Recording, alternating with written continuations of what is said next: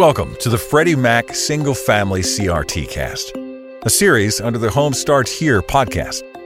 Now, investors have a front row seat to conversations discussing economic and housing markets, portfolio management and analytics, servicing policy and credit risk management from Freddie Mac leaders and other industry experts.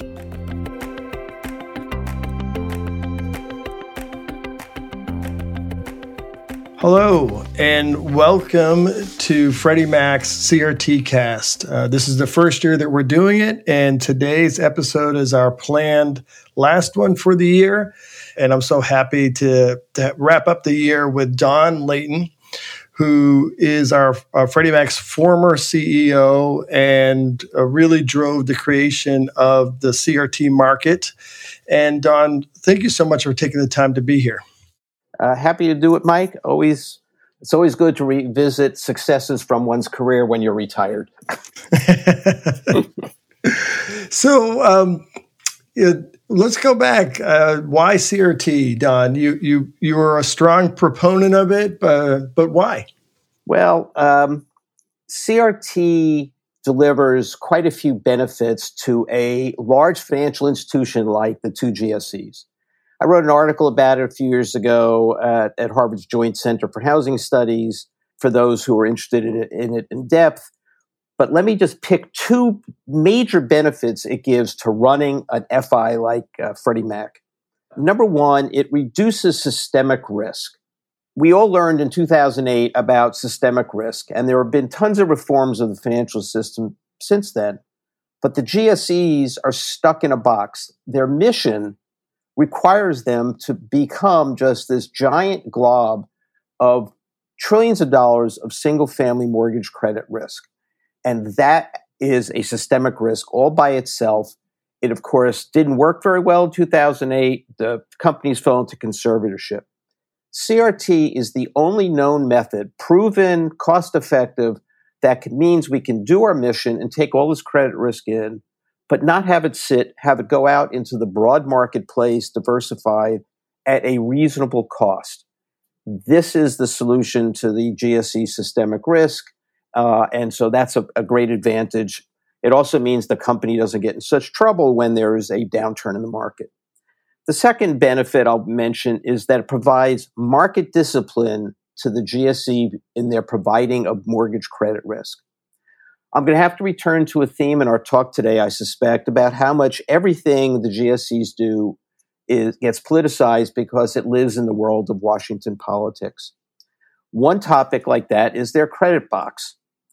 The GSEs are never-endingly second-guessed on their credit box, simultaneously being accused of being too tight and too loose, too cheap and too expensive, and that's just the way the politics work.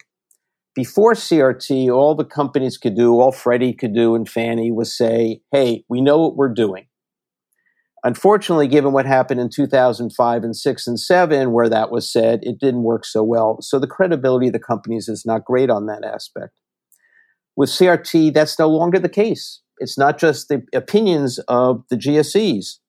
The marketplace, over 100 large financial institution investors are deciding what is an acceptable credit and what they'll pay for it, putting hard cash on the line with their views.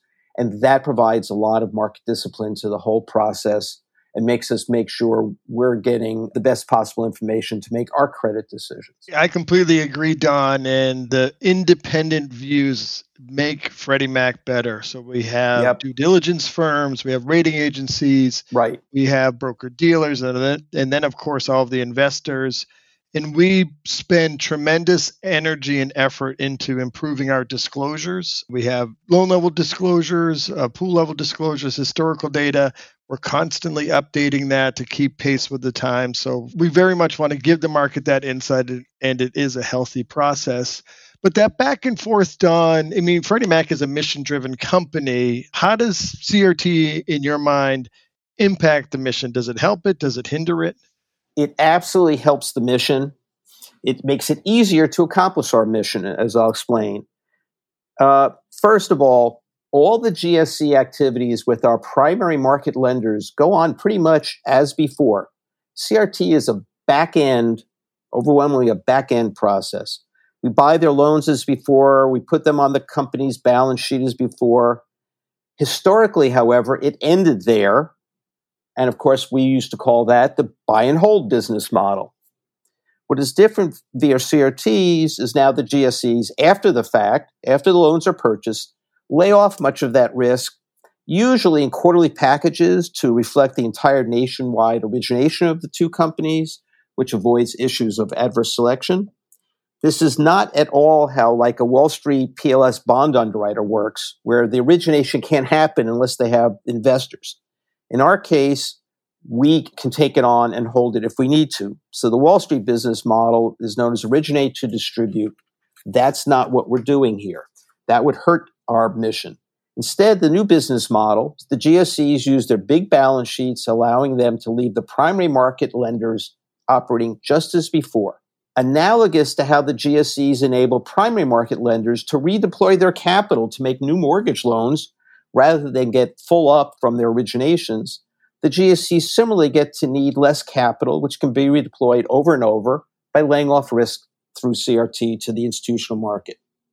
And because we get that helpful market discipline on their flows, we can fine-tune them to make the secondary market role more efficient and accurate for primary lenders. This is a new hybrid business model. It's not buy and hold, which has its problems in terms of concentration of credit risk, nor origination to distribute when we couldn't originate if the market wasn't there to buy. It's now a buy as if to hold, but then lay the risk off when it's economically advantageous to do so. If the cost of laying the risk off is too high, we'll keep it. Fortunately, it's almost always been advantageous to lay it off, and so we're set up to be completely a shock absorber to the system, keeping it going, and yet redeploying the capital and reducing systemic risk. So I think it makes the mission easier. I agree. And I would point out with the COVID crisis, which is still here affecting the nation, but very specifically in the way the financial markets seized up in March, April of 2020, the CRT markets did suffer significant losses, but they stayed open and they actually were a source of liquidity for investors that were looking for that cash. And then really by May, June timeframe, the markets were signaling this both on the capital market side, reinsurance side, that they were ready to take down new risk. So I think given the size of that and unforeseen nature of COVID and how it impacted so much of our lives, including financial markets, and then the market was able to be resilient, be available, and be that outlay to help supplement our capital position, definitely made our business safer throughout the balance of the year. That period also proved my point. You didn't stop buying loans when the CRT market kind of closed for the 6 or 8 weeks it was. We kept doing business. We kept providing liquidity to the primary markets. It helped keep the economy going. And then the markets opened and we got back to business and things went on as before. Worked perfectly well. So, Don, I joined Freddie Mac a few months after you back in 2012, and I joined specifically for CRT. It was all a very new project at that point in time. How did it get going? I think it was going for probably a year or so before I joined. How did it get going? What can you share leading up to Freddie Mac issuing the first CRT transaction in 2013? This is actually an interesting story. I arrived at Freddie as the new CEO in May of 2012. The FHFA had just 2 months earlier put out their first conservatorship scorecard, which means they stopped just fighting the financial crisis and started to tell us to do things moving forward. One of those things they had in there was to do credit risk transfer. That was an idea that apparently had been kicking around the GSEs for many years, even pre-2008, but nothing ever came of it, really. The FHFA's instincts were very right in saying we should look at this, although they thought it was somehow going to help the PLS market get started, which obviously was not relevant, it turned out. But again, the right instincts. So they had told, even before the scorecard came out, the two GSEs, start working on credit risk transfer. So I get on this when I arrive, and I found at Freddie Mac, there was a small team devoted to it. It's, of course, run by your boss, Kevin Palmer, at the time, a vice president. But otherwise, it was just going around in circles. Top management and the board didn't know what to make of it. Some people liked the idea. Some people didn't like the idea through innate conservatism and concerns about all sorts of things. And it kind of was going nowhere. I also learned via the FHFA that Fannie Mae had no interest in doing this and basically had done almost nothing. But I came in with a very different background than everyone else. What was unusual to me was I was the only person with a large FI background, financial institution background. Everyone else was a GSE person at the top or a government person. And that gave me a different perspective. I came in knowing that starting 20 plus years earlier, 30 years in many ways, that the buy and hold business model was not a winner. It wasn't for a financial intermediary like a GSE or a bank. It means you have too much concentration of risk, we require too much capital, and usually it was low return, all not good things to happen. So some kind of risk distribution was a smart thing to do.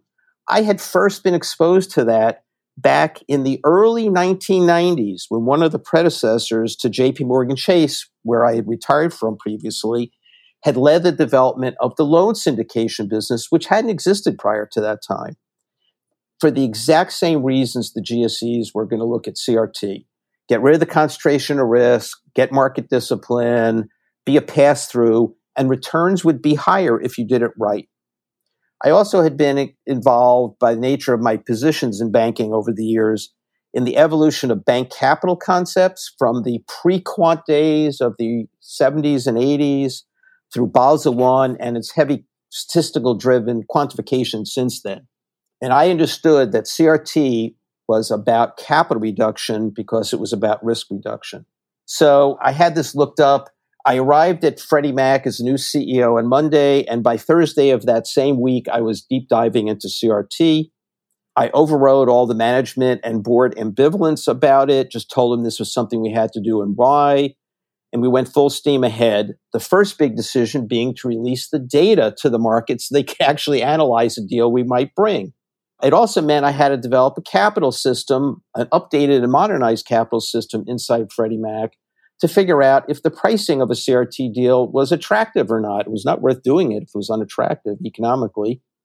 And so this all came to place, took a while to get through, and that resulted in the first GSE CRT deal, Stacker, in early 2013. And we were well on our way to a new business model. Interestingly, we were told then to take our documents and give them to Fannie Mae because the FHFA did not want them to take so much time as to reinvent the wheel so they could follow with their cash bonds. And away we went, and that's the history. That's a great history, and certainly the CRT market has benefited with the similarities in the programs between Freddie Mac and Fannie Mae. And at differing times since 2013, the shelves have had slight differences, but they've been largely the same. And I think that's always been a focus for us.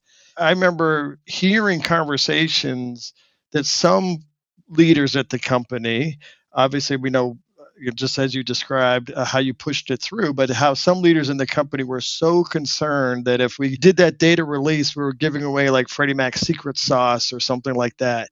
Yeah, they thought it was our franchise. It was not. Our franchise is the fact of all the powers we have from our charter we're the two GSEs. And of course, it was absolutely necessary to get out of this box of way too much concentration of risk, which means low returns and a very unstable company through the mortgage credit cycles. And yes, the FHFA was smart in saying, let's have the program between the two companies be about the same. So you had one bigger efficient market rather than two smaller kind of inefficient markets. And it definitely helped. And so, I touched on COVID for a second, but one of the concerns that critics of CRT have had is they're worried about the availability of a CRT market, that it'll only be there in good times, not available in bad times. What's your view on that issue? Yeah. Well, a CRT is a capital markets product. In this case, I'll focus on our version, just Stacker, easiest to focus on. it will not be available in some times when the market is disrupted. Since we started in 2013, however, up until the pandemic hit, I kind of estimate it was available, and I'm not exaggerating here, 99% of the time. I only remember it stopping for a very short period of time when with the surprise vote on Brexit, which obviously has nothing to do with mortgages in the U.S. With the pandemic came, the markets closed for about 6 to 8 weeks. And they reopened, stayed open. Pricing could bounce around, of course. Now, again, everything about the GSEs tends to be politicized. And so some people who don't like the GSEs have pushed a narrative that really says the following. If you can't do CRT 100% of the time, you should do it 0% of the time. This makes no sense. We're not running an originate to distribute model, as I explained already, where if there's no CRT market, we have to stop buying mortgages. That's not it. We have the giant balance sheet, so we just keep going. And so we buy the loans regardless of CRT market and layer the risk off when we can. When this argument came up, I used to have conversations with the senior people at the FHFA and along a theoretical line of what kind of capital should GSE have around to hold those loans in case the CRT market closes. And we used to think of it closing for a year or two.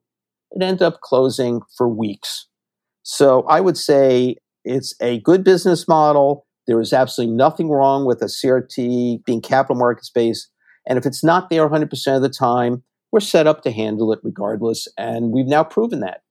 Yes. And I think, Don, your experience at Freddie Mac and at other massive FI companies and continuing, you're super active at the Harvard Housing Studies. Excuse me. Mm-hmm. So just over the past year, I say that because I think your perspective is so valuable. That's why I brought that up again. So over the past year, there seems to be a pretty wide variety of views on CRT, from some being quite supportive to some being quite skeptical, even anti-CRT. How do you see that, and what's driving those differences in your view? Well, I'm going to have to come back to politics.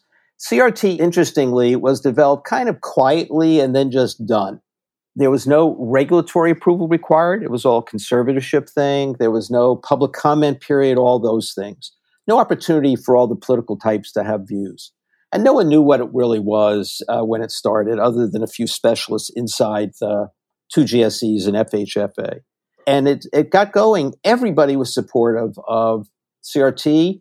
The phrase that got everyone supportive was that it reduced taxpayer exposure to the GSEs while they were in conservatorship, or even after, because they do get support from the government. So they love this. Then, only much later, in 2009, I believe it was, it got politicized. A very small group. We're not talking about the investment community, the underwriting community, the primary lenders. We're just talking about an inside the Beltway group of people who don't like the GSEs started to say it doesn't work. I first ran into this when someone from one of the think tanks told me, and this is almost a quote, CRT is just CDS, meaning credit default swap, and AIG's collapse proved that CDS doesn't work. I was stunned. This is factually wrong. It's completely wrong-headed. And let me tell you my background for saying that against this person who is a think tank policy person. In my career, which was mainly in the capital market side, I ended up running the largest derivatives business in the world, including, of course, after mergers, produced JPMorgan Chase, where I came from, the place that had invented credit default swaps. I also later was put on the board as part of the rescue by U.S. Treasury of AIG. So I've seen this from all sides and know the facts. CRT transactions are not CDS. They don't have the same defects CDS has that help drive AIG down. For the record, although we never advertise this, CRT transactions are actually patterned, whether intentionally or not, on cat bonds, that is catastrophe bonds, which now has the fancy name insurance-linked notes. These have worked for multiple decades through multiple natural disasters. It's a proven technique to handle risk transfer. But that never stopped the politics. people who don't like the GSEs don't like CRT because, quite honestly, for all the reasons I mentioned, it makes our business model better, which means that they're more durable. And so we're just caught up in the politics there. But it's a very small group and otherwise overwhelmingly supported throughout the financial community and even the government community. That's how I view it. You know, I'm biased. Yeah. I'm running the program for the single family business, but I definitely think the CRT is making Freddie Mac run at a better business model. We are reducing capital. The transactions reduce capital at a faster rate than the income give up. Right. And thus your return on capital at the end of the transaction is improved. That's if the pricing is good in the marketplace and acceptable, and the answer is it has proven to be that way. But I want to come back to that comment about running a better company. I will tell you, having worked through the evolution in banking, I mean, I'm getting pretty old now, when it was, banking was a buy and hold business model, even the money center banks, as they used to be called back in the 70s when I started, you could be a little bit fat, dumb, and happy when you just put the loans on the books. And the whole risk distribution market discipline requirement has resulted in a much sharper, fine-tuned understanding of risk, where it belongs, who's the best holder of that risk in terms of liquidity or timeframes. It's more sophisticated. Yes, the GSEs run better businesses because they use CRT, much better businesses. And I think one of the biggest criticisms is it's a one-way transaction. Is CRT... does it really transfer risk? Is it just really a waste of money? We're paying all these premiums, billions and billions in premiums out, but we're not collecting, billions of payouts back from CRT transactions. Right. So that's been raised as a criticism. I definitely have a view, but what's your view of that criticism? Mike, actually, I've heard those arguments. Actually, there are two very different arguments in what you said. One, it's a sham. It doesn't really transfer risk. The other is different. It says you transfer risk, but it's not worth doing. Let's do the first one. It's a sham. Those accusations do not come from risk management experts at banks or researchers at Wall Street securities firms or anything like that. It comes back to the same political group inside the Beltway who don't like the GSEs. It really transfers risk. The entire financial community knows it transfers risk. There it is. It works. I don't know what to say about that. The facts are the facts. The more interesting one is this issue about, well, isn't it a waste? You pay away all this money and you don't get anything back. I have two responses for that. One, of course, is kind of the flawed logic of insurance, the analogy they use. This would say that since the vast, vast majority of people have never put in a claim for a fire at their house, they should stop buying fire insurance because it's a waste of money. And you go, that doesn't seem to make sense. Okay. But let me get a little more technical here. There is an issue of you're paying this money away. You don't get anything back. Maybe you're better off self-insuring. That would be the more sophisticated version of this argument. You're better off self-insuring. Leaving aside the systemic risk issue, what's the economic benefit of all this? And the answer is capital. It comes back to capital. CRT is a capital-related transaction. Fundamentally, in CRT, we take part of the G fee and pay away to investors to take the risk. That means they need capital to support the risk. We don't. We have less. In our economics, as you mentioned in an earlier set of comments, what happens is we have lower income, but we have a lower regulatory requirement for capital. And if you do it right, when the pricing's right, your net revenue goes down, but your net capital requirement goes down proportionately and even more than proportionally, so that your return on equity of the company goes up. That's value creation. That's the economics behind it. That's why it's not a waste even in a technical sense, because you're paying away money to reduce the capital burden that you need to have to run the organization. And FIs run on ROE. And with ROE being good, you're in great shape. And if ROEs are bad, you have problems. So it's still a great thing to do. Thanks for sharing that, Don. I think the only other thing I would add to that is it addresses the wrong way risk. The times that we're paying out those premiums are times where the economy is good and the companies are profitable. And we would only receive the money when we need it most, when our net income would be down, like exactly like you said, from a capital perspective. So I really don't think anybody wants to have massive losses. It's a great thing. It's a great thing that we're not collecting off of the CRT transactions. And actually, as you and I know, it's the way CRT is done. It's really aimed heavily at unexpectedly large losses being taken by the investors, not the everyday few dollars here and there, but the GSEs can handle in the ordinary course of business, and no one hardly notices. It's there for the big downturns. If the pandemic had turned into a housing debacle instead of the opposite, where prices are skyrocketing, CRT would have absolutely been regarded as a hero of the story. Yes. So, Don, we're out of time. Is there any closing statements, last thoughts that you have that you want our listeners to hear?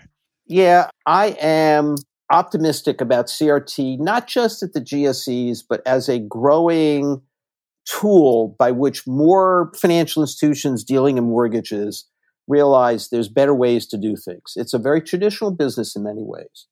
CRT spread, by the way, from the two GSEs. And now is broadly used heavily by the mortgage insurers, who, of course, had the same problem, all this concentration of risk.